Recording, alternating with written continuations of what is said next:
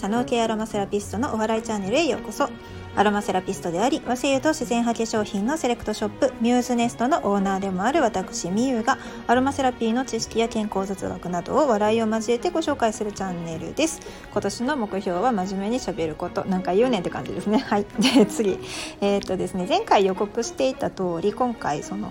山林という解放誌ですねの2021年の1月号の快適環境づくりに木の香りアロマビジネスへの展開に向けてという八田貝光義さんの記事の中から、えーとですね、次はがん予防に役立つ木の精油成分というところにクローズアップしてお伝えしていきたいと思います。では参りましょう。えーとです、まずがん予防っていうところでですねあの取り上げられている樹種としましては松の木です。松の木ってもうパッと思い浮かぶの盆栽ですね私は。まあ、でもいろんなところにねあの生えている木でありますよね。山の中でもそうですけど、まあ、海の近くにも松っていうのは生えてますよね三保の松原とか言いますもんね。でこれ古くからね健康維持に使われてきたみたいなんですよね。特にあの葉っぱあの松葉ね葉っぱにはフラボノイドなどの抗酸化作用のある成分が含まれていてって言って松葉茶として使われてきているということです。へーっていう。松葉茶そういえば飲んだことないなって私思ったんですよ。皆さんどうでしょうね。あのぜひ飲まれたことがある方はあのコメントの方でお願いします。でこれね中国の方では民間薬として、まあ、松の葉から抽出されたものを抗がん用に使ってきたと。で、まあ、その有効成分っていうのはこのポリフェノールが主体であると言われているんですけれども、まあ、最近になってお茶じゃなくって松の葉から取れる精油の代表的な成分であるアルファピネに交換作用があることが確認されているというふうに書かれています。アルファピネまた出たかっていう感じですよねまたお前かみたいなアルファピネンすごいですよね。うん、あの松の葉に限らずな、まあ、森林系の香りにはま一般的に入っているものです。で抗がん作用があるってじゃあどういうことなんていう感じですよね。うん、えっ、とね実験としてはマウスにメラノーマ、ね、あの皮膚のあの、まあ、ほくろかなと思っていたら実はがん細胞だったっていうようなやつがねあの有名だと思うんですけれども、まあ、マウスにそのメラノーマを摂取して4週間前から毎日アルファピネンを1時間おきに5時間暴露した結果まあまあまあまあ暴露させるなと思いましたけど17日後には対象の60%ほどの増殖に抑えられた。ねだからあんま増えなかったんですよ。がんがん細胞がね。うん、で暴露したそのアルファピネンの濃度濃度なんですけれども、えー、と前回ですね濃すぎてもあかんでっていうお話をしたと思うんですけれどもその濃度が、えー、およそ 0.035ppm に相当するものでこれはあの森林の樹木が、まあ、放出をする濃度に近いだから森林浴で歩いているぐらいですね。うん、それってすごいですよね。あのー、森林歩こうっていう感じですよね。うんでさらにいきますとねまたまたお前か。まあずっとアルファピネン話が続くんですけれどもアルファピネンのマウスでは肝がん細胞の増殖がまあ対象に比べて小さくてがん細胞の重さ重量も小さかったと。あとマウスの前立腺がんを皮下移植した時にアルファピネンを使ったら増殖が抑制されていると。であと肺がん細胞の増殖も抑制されているっていうことです。であと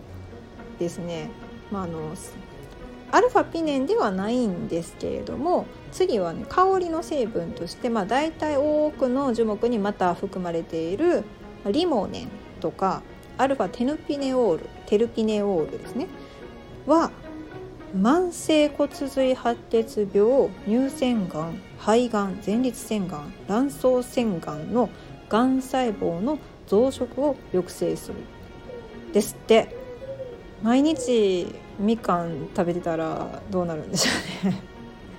いやリモネンっていうのはあの柑橘系にねあの名前からしてレモンかっていうような感じじゃないですか。リモネンは、まあ、あの柑橘系に多く含まれているあの主成分なんですけれども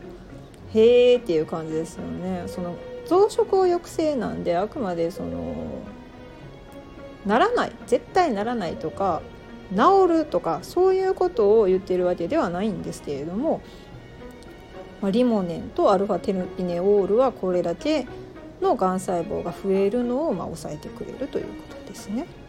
であとは杉とかヒノキに多く含まれててで、まあ、その香りの元になってるんですけれどもあの